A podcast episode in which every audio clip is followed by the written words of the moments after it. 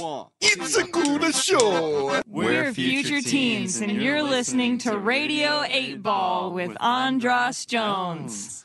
It's Radio 8 Ball. Give us a shake. We're in the studio, tempting fate. Putting questions to the songs, which we will randomly select. Here with the help of our friend Synchronicity. Now it's time for Radio 8 Give us a shake. Time for Radio 8 Give us a shake.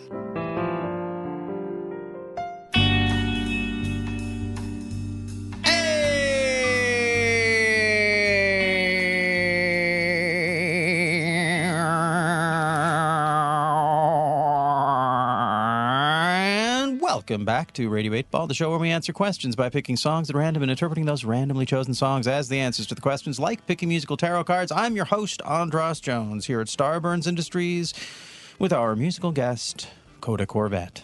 Thank you for having me. Oh, it's a pleasure, Coda. And now joining us on the line from a town that I just left just a couple days ago, Boston, Massachusetts. We are joined by Kate Ranka. Welcome to Radio 8 Ball, Kate.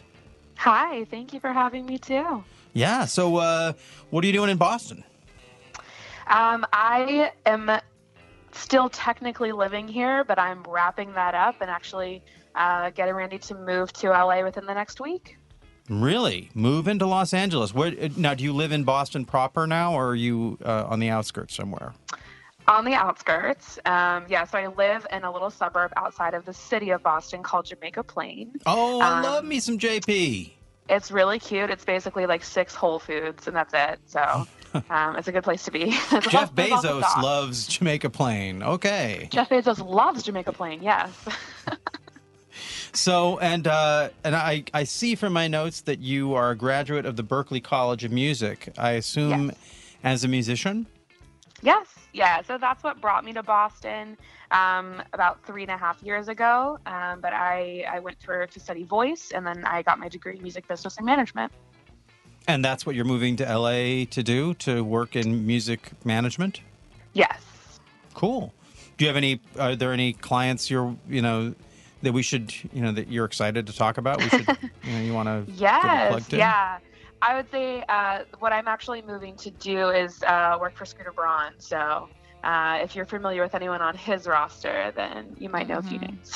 That's a uh, now ju- just so for the people who are not hipped to Scooter Braun, which really until I until I got to know until our producer Andrew came onto the show, I was woefully ignorant of of the No. the, the huge reach of Scooter Braun. But want to let, dro- name, do some name dropping here for Do some name dropping. Yeah. Um, yes. So Scooter, um, kind of under the whole umbrella, um, are you know names like Ariana Grande, Justin Bieber, Kanye, um, Tori Kelly, Dan and Shay, uh, some newer artists like Social House and the Spencer Lee Band.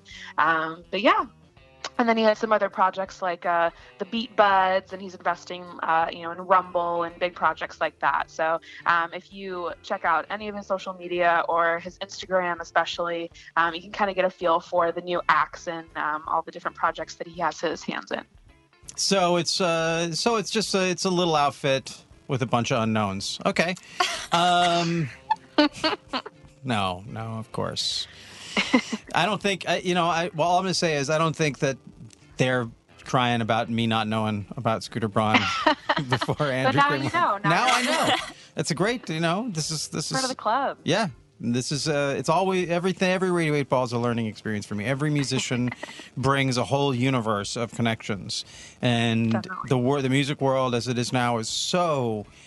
Like people complain a lot. I, I have a lot of musicians on the show, and a lot of musicians like to complain about uh, how about the music business now. And what I like to tell them is, you know what? That's the same thing. That's the way it's always been in the music business. Musicians are always complaining about the music music business now. You're and right, you're right. What I but one of the things that I love about it, and there are there's a lot that you know there's a lot to be missed about the ways things used to be. But I what I do love is just how there can be an act you've never heard of and you'll go uh-huh. see and they'll fill up a you know they'll fill up a stadium they'll have 10,000 people coming to see them and you're like how does mm-hmm. How is someone known by 10,000 people in the city and I've never heard of them and it's because that's the music business now is that there are yeah there are some of the names you you named are obviously sort of world dominating uh, Household names. household names. And at the mm-hmm. same time it's the it, there's the possibility that you I could say oh yeah you know the Fuzz Brothers I love the Fuzz you know you ever heard of the Fuzz Brothers and and you've never heard of them but they're filling up state they're filling up you know they're on tour and they're huge Yeah. in their community and I love that about the music like that I mean I think it gives me it gives me great hope that you know anything is possible for anyone who is able to make something that connects with whoever it is out there that it connects with. You know, Yeah, absolutely. I think technology has had the biggest effect on that because, um, you know, that allows, you know, a fan in, you know, a town in Michigan to find a band like a blues band in LA that he never would have heard of otherwise. Um, so you can you can find your own niche, you know, using the internet now. It's pretty great. yeah. And just uh, before we get to your question, Mhm. what about you know? I know that you are you're working you're uh, in music business and management, but you you're also an artist. What inspires you as an artist? Um, it's it's really all about the music. Um, so I grew personally, I grew up doing you know musical theater and opera.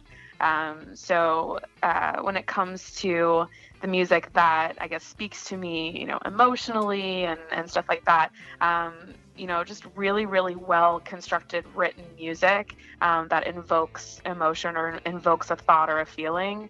Um, that is what really just automatically speaks to me. Was there one particular touchstone artist that made you go from being a listener to someone who wanted to participate? I think it was kind of a genre actually. Musical theater, I would say, was was that genre. Um, both my parents were musicians, so uh, I kind of grew up already with that inclination. But um, I started doing musical theater at such a young age that that you know got me into lessons and got me on stage, and I was kind of bit with the bug really, really young. Is there some favorite production you had? Yeah, oh, absolutely. Les Mis. I knew every word to Les Mis by the time I was seven. And have you had a chance to act in to act and sing in Les Mis?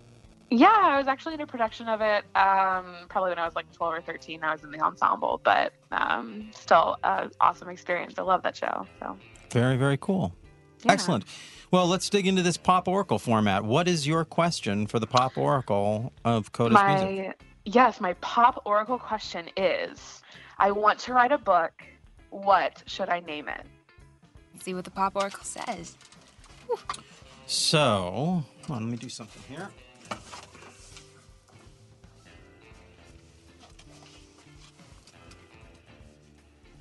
I'll be with. We're gonna do this in just one second. I need to set something up with our props. We got tarot cards. Okay. cool. So, the question is what should you name your book? Yeah. And we have exhausted the Wheel of Eight. We have done five musical divinations. We are now switching to the Radio 8 cards. There are three cards left.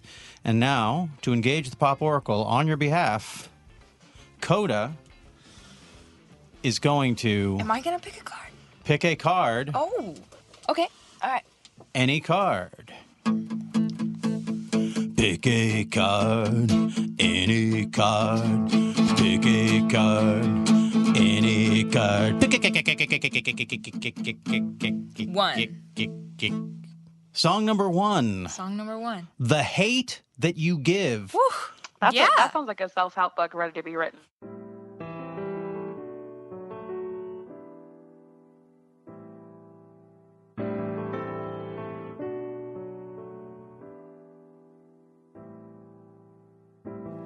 Wonder if there's other fish in the sea anymore. Cause this ship is sinking down to the floor. Move over rows cause there's room on the door. But you're so cold, I'll see you at the shore. I can't love you like I did before. I cannot do it. I cannot do it. I'm so fed up and I'm bleeding. Didn't know that I was bleeding. Didn't notice that just stabbed me in the back. I didn't say it. I was just numb from the hate that you give. The hate that you give. The hate that you give. But I'll take what you give. That you give.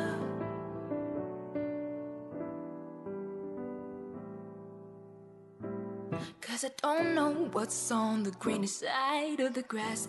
Sunshine and blue skies and love built to last. Calling me, I must run very fast. But I hope to God you don't hurt the fans. Telling me I lost all common sense. Mind over matter. Can you imagine how it feels to be this unhappy? I cry myself to sleep at night. and I can barely breathe to fight the better part of me. I was just dumb from the hate that you give. The hate that you give. The hate that you give. But I'll take what you give.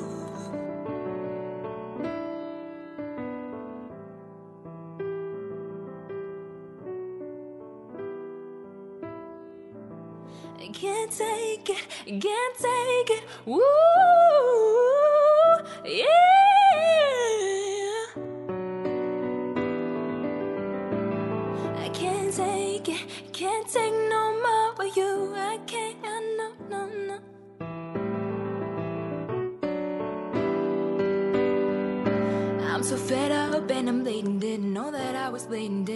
Notice that she stabbed me in the back. I didn't say it. I was just numb from the hate that you give. The hate that you give. But I'll take what you give. The hate that you give.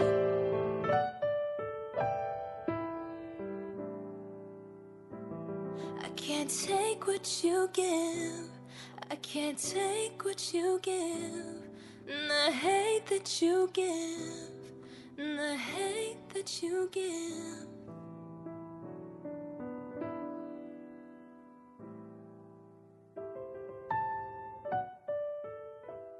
And that was The Hate That You Give from Coda Corvette. The answer to Kate's question What should she name her book? Before we get into interpreting that, Coda, tell us a little bit about that song, which I, I would say, no, no uh, offense to any of the other titles, that's definitely the most compelling title in your collection. I think it's like you look at it and you're like, oh wow, the hate that you give. That's a a real eye grabbing title. Yeah. So already there, there's something. But tell us a little bit about that song and where does it come from? Yeah, well, actually, as I told you, how like I don't really have any um, experience in love or anything like that to back up my songwriting. Um, I basically just kind of listen to other people tell me about their relationships, and I listen to other people tell me about you know their problems or you know whatever I see in movies or whatever I learn about love from just the world around me um, and whatever I learn about life from the world around me, I've just put into my own songs. So this was actually um, based on a real life experience of a friend, um, something that him and his girlfriend was going through, and uh, she was just being really terrible to him. She was like really cruel. Um, and How you, without giving divulging who the I'm people not, are. I'm not going to say any no, names. but can you but can you tell like what was the nature of the cruelty? Oh, um, like verbal abuse, verbal abuse, and and basically he just like his confidence was taken down all the way. Um, it completely changed him as a person. Um, yeah, so she like luckily he got out of that relationship. Um, but while I was writing this, I kind of thought to the experience that that, that they must be having and what the kind of uh, emotional trauma that she's caused him and the fact that he doesn't he now has trust issues because of that Right. yeah And and the song is from the point of view of the of the guy, the friend, your friend. Yeah, the guy, or I actually didn't put any yeah, no, genders no, there. but yeah. in this story, the, Yeah. it's the one who was being who's on the receiving end. the one who's on the receiving end, and I made sure not to put any genders in there or anything Yeah. like that because I wanted it to be kind of like Universal. neutral, universal. I want all my songs to be universal and to um, kind of spread to different stories around the world. Cool. Well, Kate, what did you did you find any inspiration for the title? Well, first of all, tell us what is the what is the book? What do you want to write? What are you writing about? Um, oh, I have I have a few different ideas. I mean, but I mean, if if I were to use that song for a title, "The Hate You Give," I don't know. I feel like that could go a couple of different ways. That could be like, um, I don't know. I almost, I almost. Hmm, I'm like, yeah, okay, so yes, I'm getting inspiration. Yes is the answer to your question. okay. you're kind of you're kind of hearing like the wheels turning. That's great. um but yeah i don't know i kind of i've always kind of wanted to write like a memoir-esque type of book um i feel like i should wait maybe 30 or 40 years to write it but um i don't know the hate you give i feel like i have a few ideas for that but i'm not going to give all of my ideas away just yet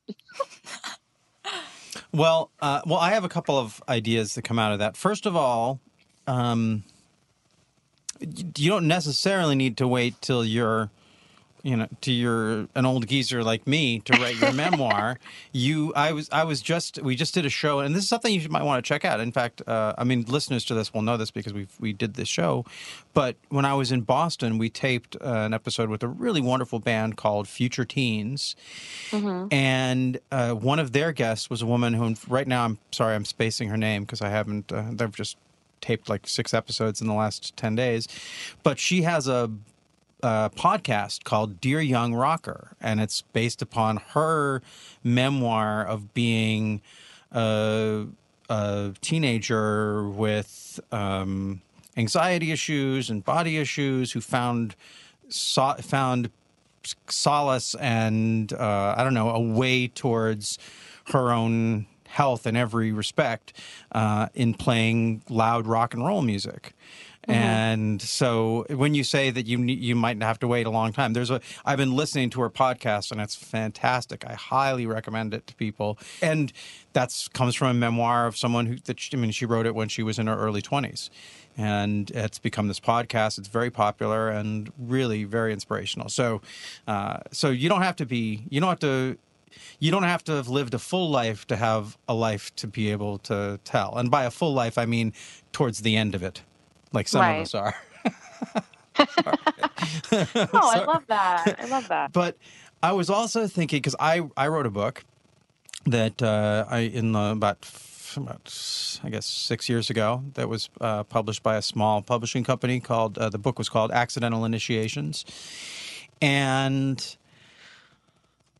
I'm not saying that this is the way to go about it, but there was definitely a way that I don't want to say that it was the hate that I gave to the book, but I, there were a lot of areas of my life that seemed they were unresolved and seemed disconnected. And in writing the book and being able to put my to you know lean into my dissatisfaction and pour it into the book and make sense of it, uh, it was a very powerful thing for me. So I mean, hate is a in general, I would say most people would probably say hate is a negative emotion.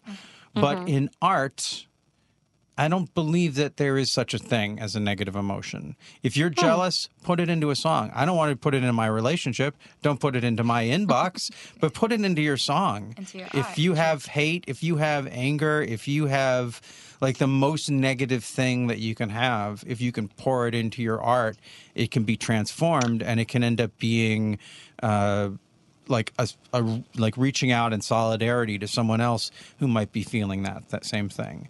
You know, yeah not, and it's therapeutic yeah, I'm not suggesting you write Mein Kampf or anything, you know, oh, sorry. but but I mean, if you've got it in you, then you got you got to write what's in you. So. Uh, I'm curious. Are there when you think of that when you think of engaging the part of your like where there is hate in your life, whether it's you feel like it's been directed at you or whether it's something that you feel that passionately strongly against, is that something that might be fodder for writing for you? it would be interesting to use it as a prompt. I mean, I, you know, while you were kind of talking about, um, I guess talking about all of that, uh, the first thing that came to mind was was writing about politics, um, because there is so much hate in politics between right, yeah. between parties and between ideals, and and trying to sort through all of that um, would be, I guess, really interesting to write from, you know, a a liberal perspective versus a conservative perspective and um, i get you know there just seems to be a lot of hate there so trying to you know make sense of all of that might be Mhm. interesting i don't know hmm And I like how with the concept of this song, you can kind of relate it to multiple different things. Like you can relate it to, um, you know, you like uh, domestic abuse. You can relate it to bullying, uh, racial discrimination. So many different like world issues and and issues of um, our generation that it could connect to. I mean, in a, if you didn't know the title and you just heard the first line of the song, you'd think it was an environmentalist song. I wonder if there's other fish in the sea anymore. Right? It's about the you know because the the oceans are I was trying to use some puns on This but like in a very smooth way. yeah. um, so does that any of that inspire you, Kate? yeah i'll i'll i'll hop off the call and go write my book i'm ready So, um, what were some of the ideas that you had before coming to this, as far as what you want to write about? as far as what i want to write about Yeah. Um, I don't know. I I've never really been one to um, I don't know write you know stories or come up with anything fictional. Um, but I think again like something like a like a memoir styled book. Or um, I am really passionate about politics, so writing about politics or writing about the music industry. I I definitely love writing about real real things, real people, real concepts. Is there any one particular issue that feel that you feel like really motivates you? Um, oh, prob- I yeah, if I had to pick one, I would actually probably say uh, racial discrimination. Mhm. I could write like six books on that, Yeah. probably. Go for it. We need it. Yeah. Yeah. Yeah. Well, most of it would be, uh, you know, probably quotes from uh, influential. I, I mean, because I, so I'm, I am white, um, but I would, you know, absolutely have to make sure that, uh, you know, if anything, the majority of that are are quotes from, you know, people of color who have been influential in my life and have been influential in the way that I view racial discrimination, um, because their their experiences are what is valid. So Yeah. um, if anything, that's that would be the majority. So Mhm. Yeah, the wheels are turning. Yeah, absolutely. And uh, I'm gonna let you go, but I'm I'm curious about this. Do you, do you when you do you have any like uh, what was your? I'm trying to think of how to phrase this. mm-hmm. When did you become? Do you remember when you became aware of racial discrimination? I mean, as a as a white person, Yeah. like my like myself, you probably you know there was a point where it was invisible to you, and then it became visible. Was there something that initiated that awareness for you? Yeah, I mean, I I have a couple of moments that I can probably pick out of, uh, you know, when I became aware of race and what it was. Um, but I would have to say um, there was a class that I took at Berklee um, called the uh, the African Diaspora, um, and you know up until then i had i had been you know trying to educate my myself um, but my professor there larry watson really educated me um, on you know the magnitude of the situation and and just kind of opened my eyes to the way that you know people of color um, and just minorities in general are affected by so many things that i just would never have thought of or would never have known about um, if i didn't you know seek out that information or seek out those experiences from people of color. I was I would just have no idea um, as as a white person. Um, so I'd have to say if I could if I could like pinpoint a moment where it really really became impactful on me, it was that class that I took at Berklee. Absolutely. And you know, I there was something I asked earlier. and uh, There's a term I learned on the show I taped yesterday, and I asked about it on to, as my question to start off the show. And I'm just curious: Are you familiar with this term, virtue signaling? No, I'm not. Okay, well, I just learned it. It's basically it's basically people who talk about you know basically uh, the idea is that they put out like that that I oh I have uh, in the case of racial injustice like I really care about about uh, ending racial injustice, but then it's mostly to make themselves look good and not necessarily to actually have an effect. Right. And my question to start off the show is how can you tell when you're like the difference between virtue signaling and actually being a vocal advocate? Mm-hmm. And, uh, and I, again, I don't necessarily, it's one of those things that I'm, go- I'm going around asking everyone anytime a mm-hmm. conversation that like this comes up, I'm like, have you heard of this term? How, how are you integrating that into the way that you are a social activist? Because mm-hmm. I don't like, it was a friend who said it and i think you know and it was sort of it was friendly but i think he was also kind of referring to me a little bit like i don't want to like i don't want to come in here and just virtue signal all over the place. Like Oh, wow. Andras was doing he didn't say that but i kind of get i just figured uh, maybe i just took it a little bit like "Ma- am i doing that? Is that what i'm doing? Anyway it's just one of those areas where when you start to when someone gives you a new concept like you're saying when someone you're there's something you don't know and then someone gives you a new concept You're like, how do you digest that? yeah how do you digest that? And it's i mm-hmm. feel like every day i'm getting a new like right now every day i'm getting a new something to mm-hmm. try and integrate into how i move in the world so Yeah. It's it's just it's an ever evolving perspective. yeah. Well now we all know virtue signaling. Virtue signaling. look out for it. In yourself and others Yeah. I'm mostly looking forward to myself. I mean, I don't, I don't know how to judge for. I mean, what we came up with was the best thing is to do is trust your instinct and see over time how things play out. Like if someone just talks a good game and then never shows up. You know, it's Yeah. the oldest it's the oldest one in the book. Actions speak louder than words. Yes, that's exactly what I said. Yeah, yeah, excellent. Yep. Speaking of which, get to writing that book. You could be talking about it enough. We there, wanna Kate. read we want to read this. We Here. I wanna read the go. book. Here I go.